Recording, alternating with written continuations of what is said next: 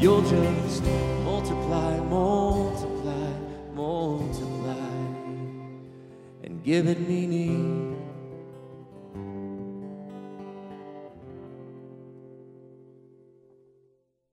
Let not steadfast love and faithfulness forsake you. Bind them around your neck. Write them on the tablet of your heart. But the path of the righteous is like the light of dawn, which shines brighter and brighter until full day. Let your heart hold fast the path of the righteous. Wisdom cries aloud in the street. In the markets, she raises her voice. At the head of the noisy streets, she cries out. At the entrance of the city gates, Can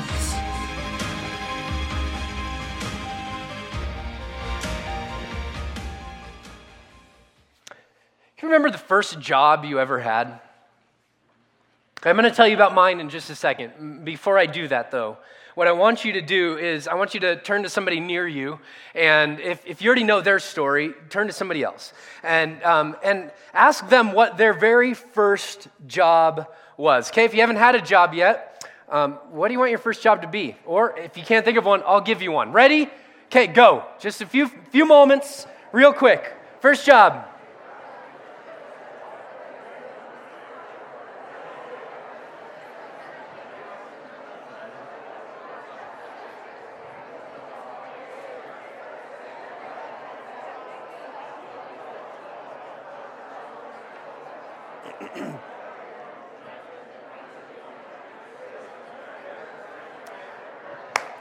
All right.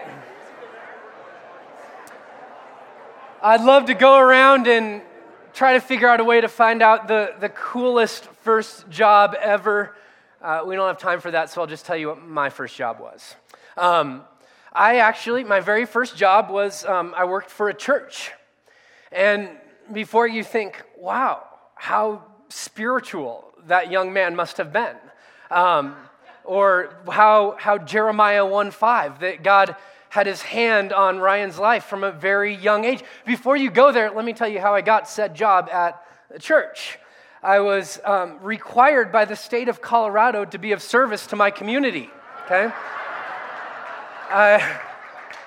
listen, uh, freshman, right after middle freshman year, caught up with me a little bit in high school there and, um, and made some bad decisions, got caught, praise the Lord, and was asked to be of service to my community. And so I was of service to my church community, and I actually stacked all the chairs in this big sanctuary, in, in a big sanctuary. It wasn't here, that would be way too ironic. Um, but we had similar chairs, and I would stack them and I would wheel them into the closet after every service, every Sunday, and um, that was my job. I did such a great job uh, that uh, they hired me to actually do it after I was done. So um, every Sunday afternoon, I would have my little radio set up, freshman year of high school, a little radio set up on the stairs of the church, listening to the Bronco game, praise the Lord, and doing my job. Now, I had a complicated uh, relationship with work from the beginning, okay? Because I just wanted to get it done, get over with, so I could go actually watch the Bronco game, not just listen to it. But I, I think a lot of us, if we were to be honest, our, our, our, relationship with work is a little bit complicated. Anybody want to say, yeah, it is. It's, I have a complicated relationship with work. We do. Um, part of it is because we spend an awful lot of time at our jobs. I mean, think about it. How much of your waking hours are actually spent working? Now, this is sort of the average for uh, Americans at this point in time. They say roughly we live somewhere around 78 years. So if you sort of divide up the time by, by how you spend it, how we spend our time typically, here's what they found out through a number of different surveys, through whether it's World Bank, Bureau of Labor Statistics. They said that we spend 28.3 years of our life, when it's all said and done, sleeping. Now, some of you spend a little bit more, some of you spend a little bit less. This isn't a commercial for a mattress um, company, but you might want to invest in a good mattress. I don't know. If you're going to spend that much time sleeping, go for it, okay? Next on that list, though, the second most allotted time you and I spend in our lives is working. We spend 10.5 years of our life working. Okay, so you, you go into a few, um, do a little bit of research, and here's what you'll find right now that well over 50% of people say they dislike their job. 50% of people say they dislike their job. Now, that's down in 1987, it was 40% of people said they didn't like their job. Now it's right around 52, 53%, depending on which surveys you find. So, over, statistically speaking, half of us in this room, over half of us would say we're going to spend 10.5 years of our life doing something that we don't really love a whole lot. Not only that, but a recent study put out by Gallup um, survey, the Gallup poll said that um, happiness in our job is actually one of the main indicators or main um, predictors of being successful in the workplace. Do you know that? That the happier you are at your workplace, the more productive you are. The more you enjoy going to work, the better job you do. And it's a cyclical pattern, isn't it? So you stack all these things on top of each other. We spend a lot of our time working. Many of us don't like what we do. And our productivity and our success in our job is in large part driven by how much we enjoy what we're doing. So we're in a little bit of a tough place with, with work, aren't we? I'm calling it, we have a complicated relationship with our work life. Now, what if, what if there was a, a small mind shift, just a small change we could make that would redefine the way that we spend these 40 plus hours a week or these 10 years of our life? What if, what if there's just a small tweak that, as the scriptures press on us, that we could, we could make in, in our heart and in our thinking that would really dramatically change that time and, in many ways, redeem it? See, because I, am not sure if you're aware of this, but the scriptures speak a, a lot to our work life. They speak a lot to what happens, not just on a Sunday morning for one hour, but to what happens in the 40 plus hours we spend in a cubicle or in a field or in an office, wherever you are.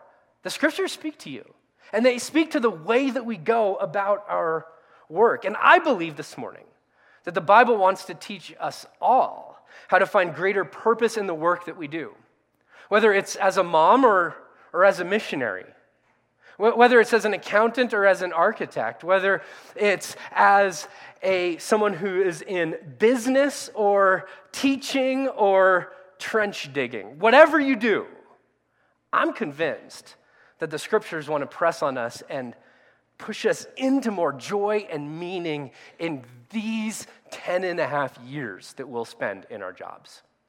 Now, given that we spend that much time there, would you agree with me? This is sort of important. Yes?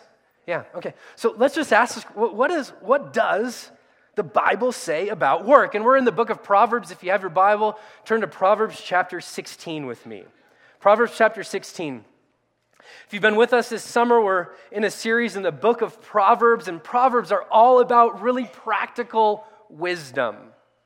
Solomon, the author of many of the Proverbs, wants to press on his audience, his son specifically, and his family, on how to live in line with the way that God has actually created the world. That's what wisdom is.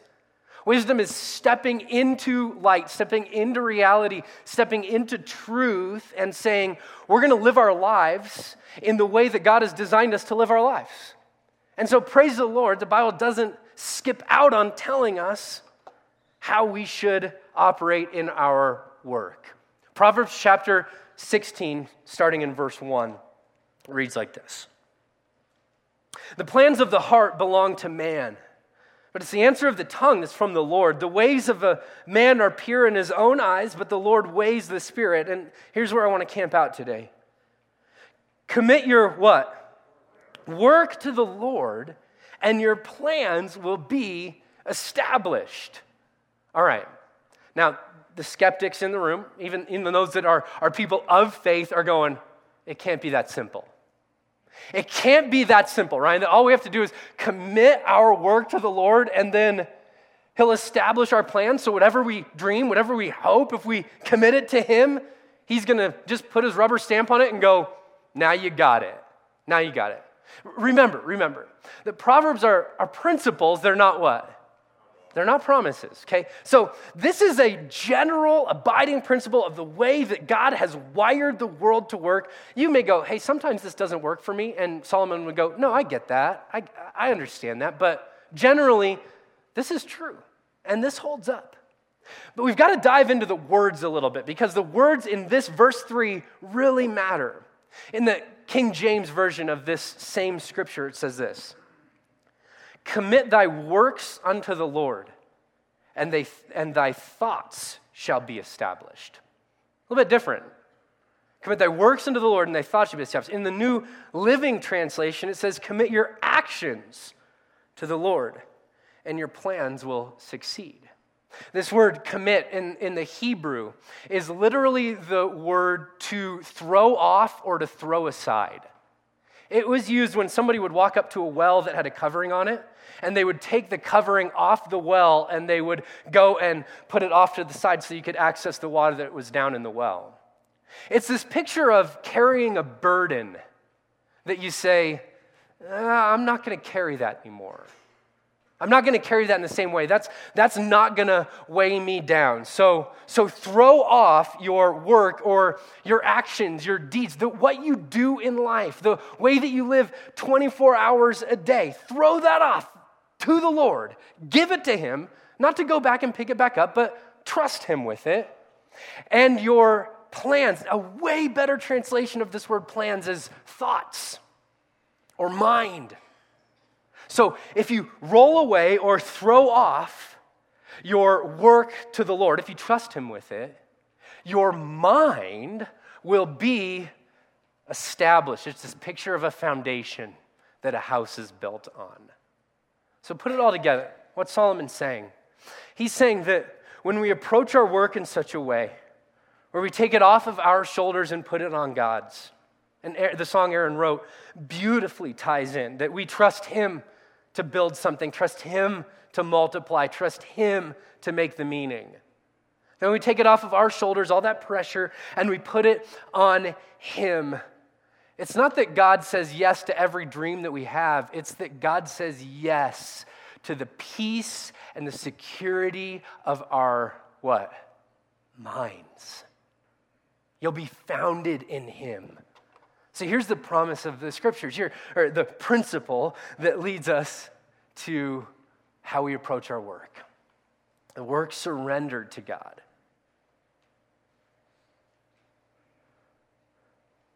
Leads to a, a mind secure in God. A work surrendered to God. God, this is yours.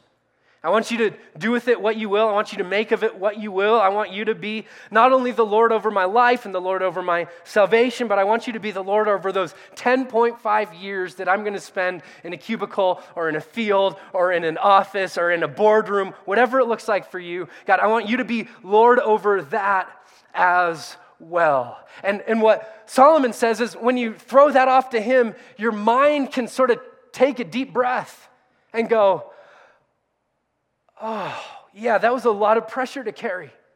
That, that was a lot of weight to try to make meaning out of all of that time and all of that energy and all of that effort. So the Apostle Paul writes to the church at Colossae so whatever you do, so you fill in whatever your occupation is here. Whatever you do, are you, you a mom? Whatever you do. Are you a business person? Whatever you do. Are you, are you an engineer? whatever you do, work what? Heartily. Like, like work hard as for the Lord and not for men. Whatever you do, work for Him. Work for Him. And see, when our work is surrendered to God, we step back into the blessing of God because you and I would probably agree that part of the reason that 52.3% of us would raise our hands and go, Man, I'm not sure I love my job, is because we're wrestling with the way it connects to God's greater purpose, to, to actually leaving a legacy, to doing something significant. And so here's what I want to do I just want to take a brief moment and try to reframe work for us, okay? So I want to give you three things work is designed to be okay? And then for the rest of the time, I, I want to teach us collectively from the scriptures how we can literally throw off our work to the Lord, all right? So, three things that work is designed to be. Number one, you are wired to work for provision, okay? For provision. To provide for your friends, for your family, for the food that's on your table. I think one of the greatest blessings in being a dad is to sit around the table and to watch my kids eat and to know that they have enough and to know that they have clothes on their back and that they're able to do the things that they love to do. I, I, I love being able to provide for the people that I love. Who's with me? Yeah, it's one of the great blessings of work, provision. The second is contribution. Contribution. And not just to your family, but to the greater good, the common good of our society. And so here's what's happened we've, we've drawn a distinction between secular jobs and sacred jobs. So some jobs are good and blessed by God because God uses them. So, um, for example, my job, right, would be considered a quote unquote sacred job.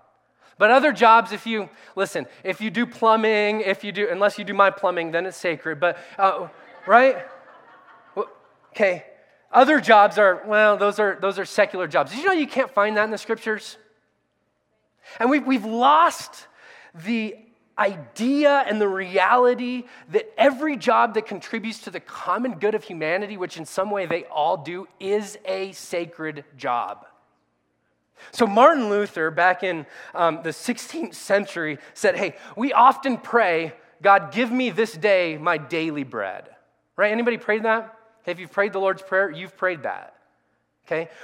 And Luther said, we've got to think about how God answers that prayer because he does answer that prayer. But think about how he answers it. How many of you have seen a loaf of bread fall out of the sky? Okay, no hands in the air just in case you're scared to look. Okay, nobody's seen it. Okay, the Israelites did, but we haven't seen it. So, how does God answer the prayer? Give us today our daily bread. Well, a farmer goes to work, and a farmer tills a field, and a farmer plants seed in a field. And God brings the rain, and the farmer has an irrigation system that waters it also. And then in harvest time, the farmer goes and he picks the grain.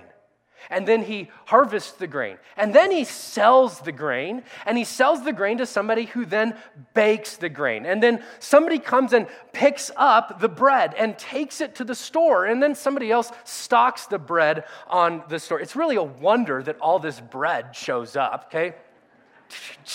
Okay. All right, so somebody else stocks the bread, somebody sells you the bread, okay, right? You then get in your car that's maintained by some mechanic, drive home to your house that was built presumably by a carpenter, sit at your table that you built from IKEA, okay? And so it's Swedish, your table, it's Swedish. But so you sit down at your table, you pray, God, thank you for our bread. And God's going, You're welcome. And you can also thank the farmer and the harvester and the baker and the stocker and, and all of these jobs. And what Martin Luther argued was you could do this with any occupation to see the way that they're contributing to the good of society and culture. So we work for provision, we work for contribution, and we work because it's in our bones to be creative to make something of the world that God has made is a human endeavor. And you look at it from the beginning of time, people have gone, been saying, we should make something of what God has made. It's called culture, creating culture. It is not unique for us to want to contribute, to want to make something, it's in our bones. So, whatever you do is for provision, is for contribution, and it's because God has put it in you to be creative. So, this morning, one of the things I want to do is I just want to redeem work a little bit and say it's not just a job that you're called to do, whatever it is that you're called to do, it is a calling, it's a vocation. And here's the way I would define that word vocation. Vocation is simply this it's our call to bear the image of God faithfully by living with God for the world. With God for the world. That we remember that we are people created in the image of God, and by the way, being workers is part of God's creation, not part of the fall of humanity. Okay? In Genesis chapter 2, verse 15, before sin ever enters into the picture, God approaches Adam in the garden, and it says, and God took the man, took Adam, and put him in the garden of Eden to what? Work it. Work it, to work it. And to keep it. This is before sin enters into the picture, before the fall of humanity. You and I are called to carry the image of God by living with God. Not, not just for God, but living with God for the good of His world. So, what does that look like as a teacher? What does that look like in business? What does that look like in marketing? What, what, does that, what does that look like in real estate? What does that look like where God has placed you? Because all work is sacred. All work is sacred because we provide, because we contribute, because we create, and it's what God designed us to do. So the question becomes okay, Paulson, all right, that's reframed work a little bit for me, but how do we really roll it off? How do we say, God, this is yours? And I, I, want you to make much of it. What does that actually look like? I'm so glad you asked. Because the Proverbs talk a lot about that truth and that reality. So let me give you four ways that we throw it off, four ways we roll it over to God and say, God, I want you to be not just Lord over my salvation, but Lord over my work. You ready? Both of you are, so let's do it. Proverbs 26, verse 13 says this The sluggard, and we're going to read this word a lot today, which is awesome. Um, I just like saying it. So there's a lot of verses we'll read that talk about the sluggard. The sluggard says, There is a lion in the road. There's a lion in the streets. What's he doing? Uh, He's painting this picture of somebody that's like trying to push back against their calling and responsibility to work by making all sorts of excuses. I, could, I couldn't possibly go to work today. There's a lion in the road. I mean, how many of you guys haven't run into a lion in the streets on your way to work? It was as rare for them as it is for us, okay? So for the person to say, listen, I, the dog ate my homework, right? If you're a teacher, you've heard something to that effect, right? Or we're, we are the king of excuses. We make them all the time. And so here's the way that we start to roll off or surrender, commit our work to God. That our excuses start to give way to execution. Okay, instead of making excuses as to why I can't get the job done or why it's going to take too long to do that, or this system that's created is absolutely ridiculous. Does anybody have some ridiculous systems at the work that they do? Okay? Wait, we just put your hand up? I I'm just curious. Yeah, most of us, right? It's called working in a fallen organization. Not every system works perfectly. And here's the humbling part if you're ever the person who's in charge of the systems, they won't work perfectly when you're in charge either. I was the best senior pastor I knew when I was a youth pastor. Okay? But here's the deal with our work and in regards to our work, we can either make excuses or we can work towards execution. Here's the way that Solomon says it he says, In all toil, there's profit, but in mere what? Talk, it only tends towards poverty. I read a study a number of years ago that said if you have an idea, like an idea for, for a business, an idea for, if you watch Shark Tank and you're like, oh, I've got an idea. Here's what the experts, quote unquote, would suggest to you don't talk about your idea. Don't, don't share it with too many people and don't beat it to death. Don't talk about your idea. Work on your idea. And because here's what our brain does when we start talking about something, we actually believe that we are doing it. Right? And there's a difference between talking about something and doing something. Okay, now, if, if you're um, self employed, you can just remind yourself of that. If you work for somebody else, your boss will thank you tomorrow. If you go in and go, hey, I'm not just to talk about my job, I'm to I'm to do it. I'm to do it. Here's one of the main, main ways that we talk instead of working we complain. We complain. The system isn't perfect. I'm not being treated right. This is somebody else's job, and those things all very well may be true. But what we're doing as we're complaining is we're convincing ourselves we're actually working when all we're doing is talking. So the scriptures will say in uh, Paul's writing to the church at Philippi right after he says, Your attitude should be the same as that of Christ Jesus, who, um, being in very nature God, didn't consider equality with God something to be grasped, but lowered himself to take on the nature of a servant. Paul will write this to the church at Philippi Do how many things? All things. So fill in your job, whatever it is.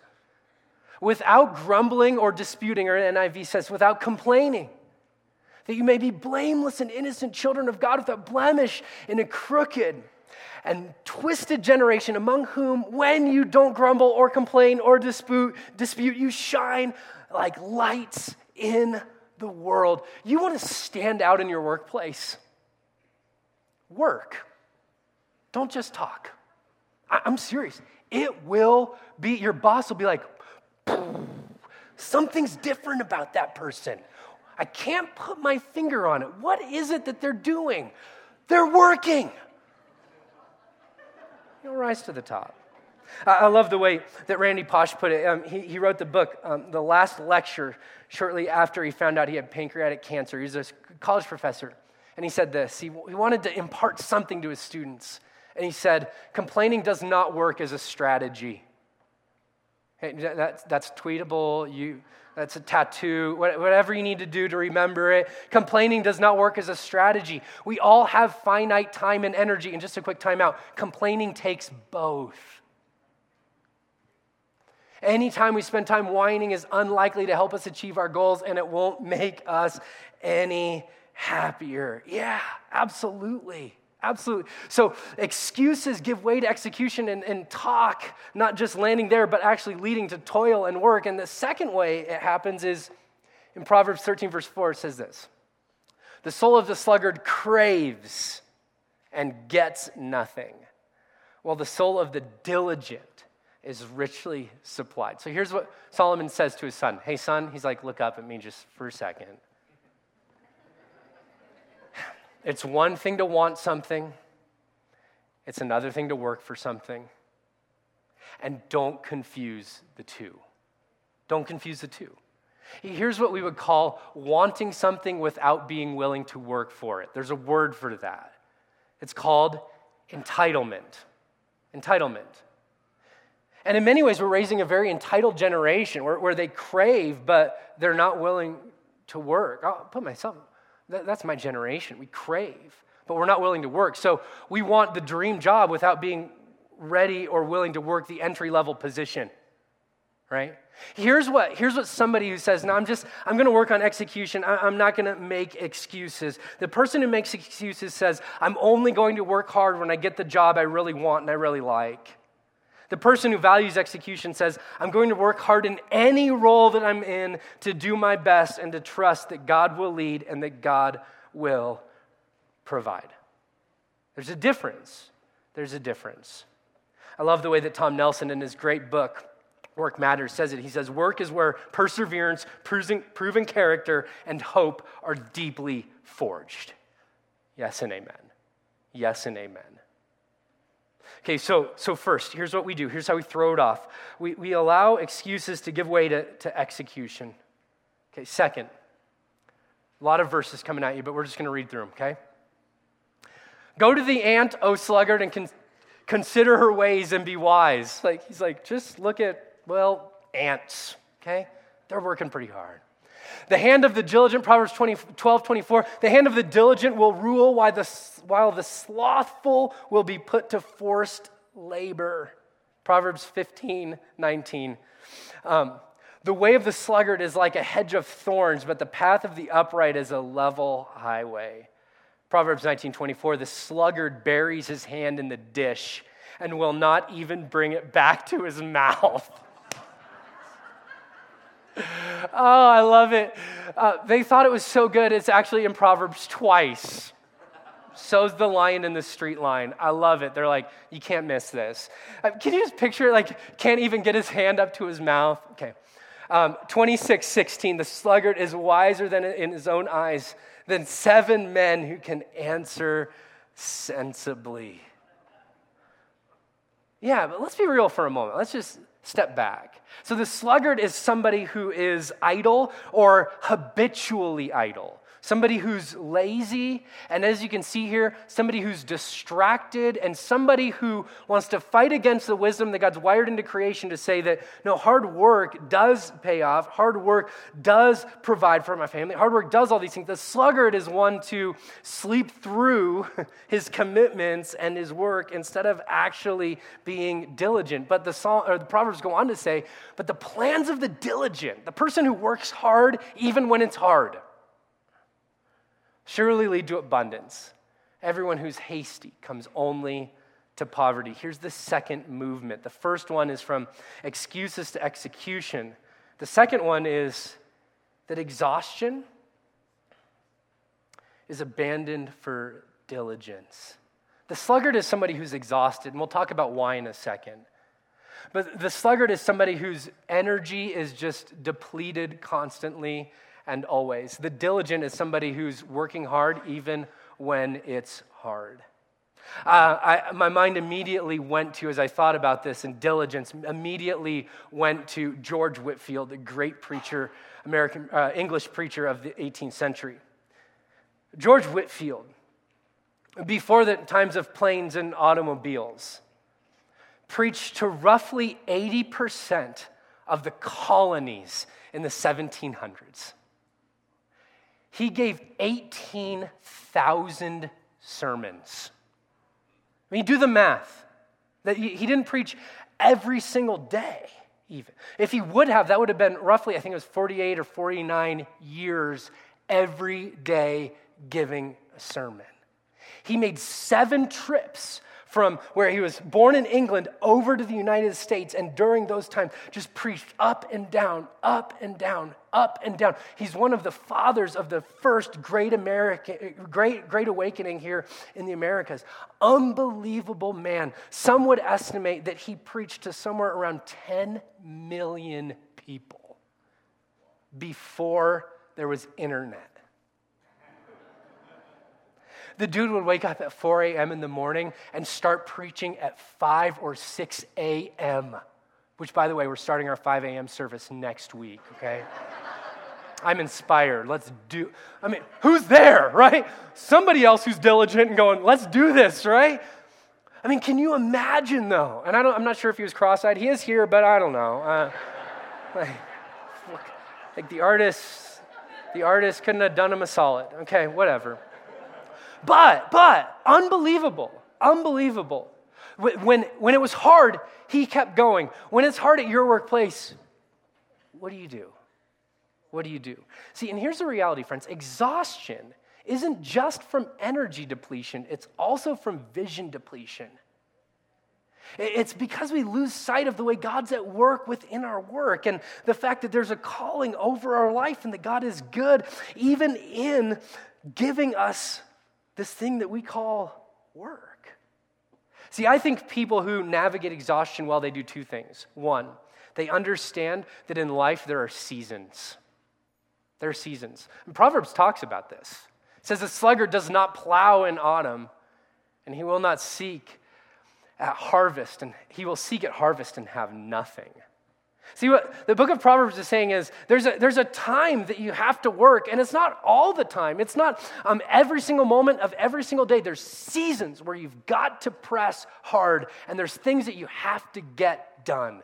Parents, you're not, every season is not going to be changing dirty diapers. It's not. Every season won't be getting woken up in the middle of the night, at least not for crying babies, maybe for other reasons, but you won't be woken up in the middle of the night. Not all seasons are harvest seasons either. I think we lose energy and we turn towards exhaustion when we're hoping for the harvest and it's another season of sowing. So, whatever season you're in right now in your workplace, will you recognize it's a season? In fact, will you say that with me? It's a season, even if it's a really good season. it's just a season. If it's good, enjoy it. If it's difficult, endure it and know that it too will pass. If you're sowing, if it's a sowing season, do it faithfully. But instead of embracing the season, what the sluggard does is the sluggard sleeps. And, and sleep is just simply an ancient escape.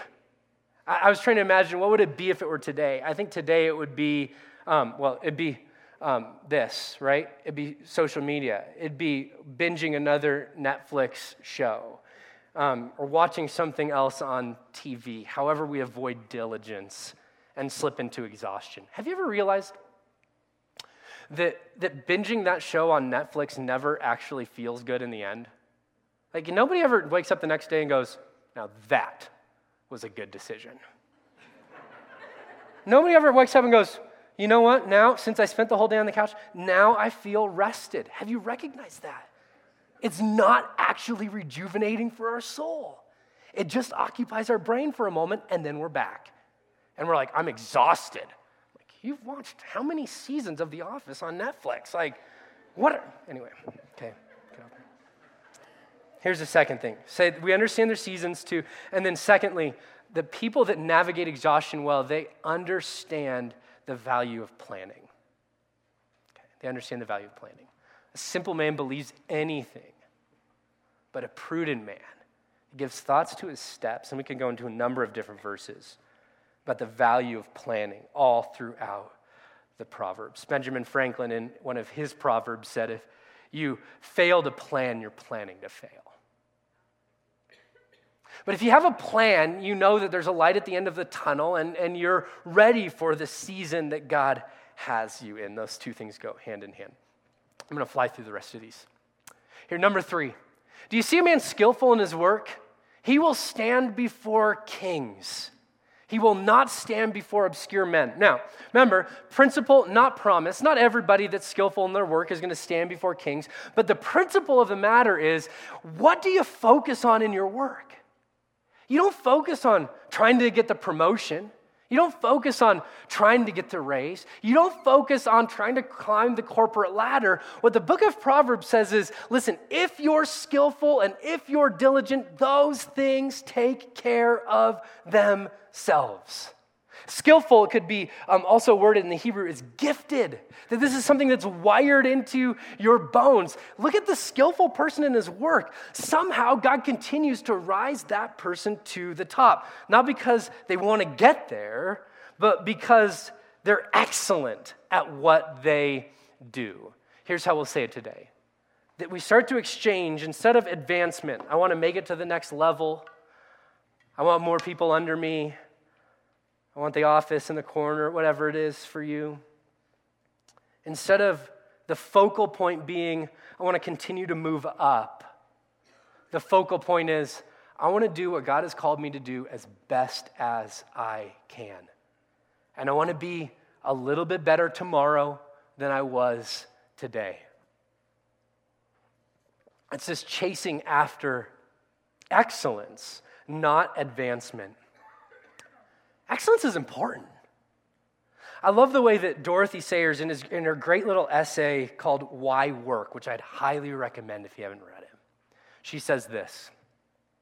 She says, The church has forgotten that the secular vocation is sacred, forgotten that a building must be good architecture before it can be a good church, that a painting must be well painted before it can be a good and sacred picture that work must be good work before it can call itself God's work. Somebody say amen. Amen. And what she's saying, excellence is important. We've got to take what we do seriously. And so, like my encouragement to you, and this comes from a lot of people that are way smarter than me, is instead of being goal oriented or advancement oriented, be growth oriented. Think about how you want to continue to grow, whatever profession you're in, whatever vocation you're in. How do you want to continue to grow? And then trust that God will allow you to stand before whoever God wants you to stand before, but be growth oriented instead of goal oriented, instead of trying to climb the corporate ladder. One of the things I love about Proverbs is that it's followed by Ecclesiastes. So if you read both of them back to back, Proverbs paints this ideal, idealistic picture of the way that wisdom works in the world. And then Solomon goes in Ecclesiastes, well, some of the time that doesn't work. One of those times is when he talks about work. In Ecclesiastes chapter 2, uh, he, he says this in verse 18 I hated all my toil. I'm like, dude, we just got done taking advice from somebody who says, I hated my work. Right? You're welcome. Just file those notes away. No, so he's going to land the plane. But he says, I, I hated all the toil in which I toil under the sun, seeing that I must leave it to the man who will come after me. His son, right? He's like, I'm raising this moron who I'm going to have to give all of this to. Okay, that's true. That's what he's saying. I'm just reading between the lines a little bit, not too much, right? But he's, he's, he's where most of us are. We're going, man, we work so hard and we invest so much of our time and our energy into something that isn't going to last in the way that we hoped it would. That's his, that's his lament. And so then he comes to this conclusion in verse 24. He says this He says, There's nothing better for a person than he should eat and drink and what? Find enjoyment in his toil. Not only in the work that he's doing, but in the fact that his work is producing. So, in order to find enjoyment in your toil, you have to step back from your toil. You have to be willing to stop. You have to be willing to pause. This also I saw is from the hand of God. For apart from him, who can eat or have enjoyment? He goes, like, you've, you've got to press into God if those things are even going to be good or taste good or bring joy.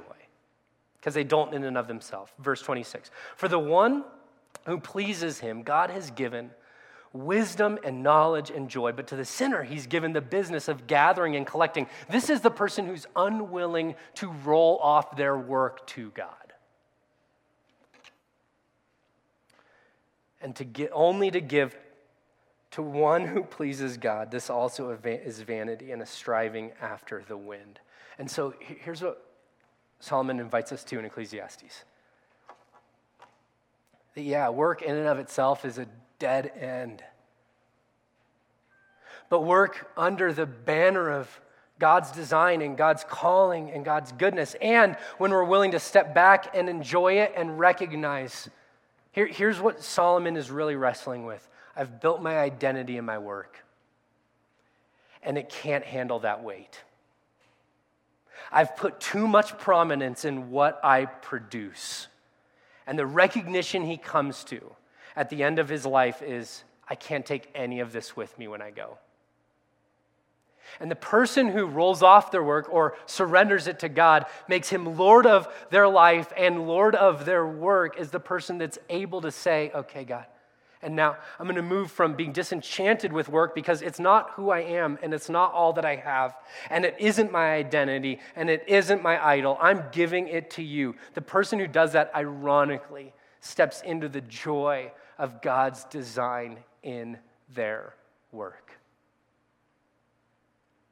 I'm going to invite Aaron to come up for just a moment and, and lead us in one last song. But what is it for you? Where are you at with your work?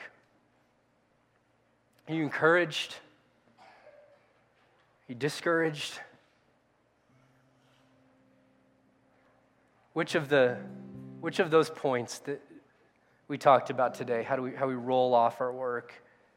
Maybe it's just that. Maybe it's that surrender piece. It's excuses. Is it excellence? Is it delight? What is it for you? How does your work connect to God's design? See, because here's the beauty of where we find ourselves this morning, friends. The truth of the matter is that you and I are freed to work with confidence, that we're, we're freed to surrender our work to Jesus because Jesus has already completed the hardest work. The, the redemption, the hope, the restoration, you and I are free to spend those 10.5 years of our life working under the banner of His goodness and under the banner of His design. Because the hardest work, reconciling us with God, has already been taken care of. And I've seen you live into this. Our high school students serving in Mexico a few weeks ago, I saw the pictures of the way that you lived into this. Our whiz kids tutors, I see the way that you live into this. The parents who care for special needs kids, I see the way you embrace your mantle of work. People who work hard in this place, volunteering after they've worked hard in their jobs, I see the way that you're doing this, and it's beautiful and let's not leave it here. Let's carry it into our Monday also. Would you stand with me as we sing our benediction together? Lord, thank you for your design and work, your calling and work, and your blessing over work. And Lord, I pray that you would help us to be people who don't make excuses, but who work. That we would be people, Lord, who, who don't get exhausted or or, or understand that those are seasons and continue to work hard. And Father, that we would be the kind of people who find delight in our work because of your blessing over it. It's in the name of Jesus we pray. Amen. Would you sing with me? Let's Just sing this this line together. Multiply my life. Take these feeble hands of mine I will work with all my might. If you'll just multiply, multiply, multiply, and give it meaning.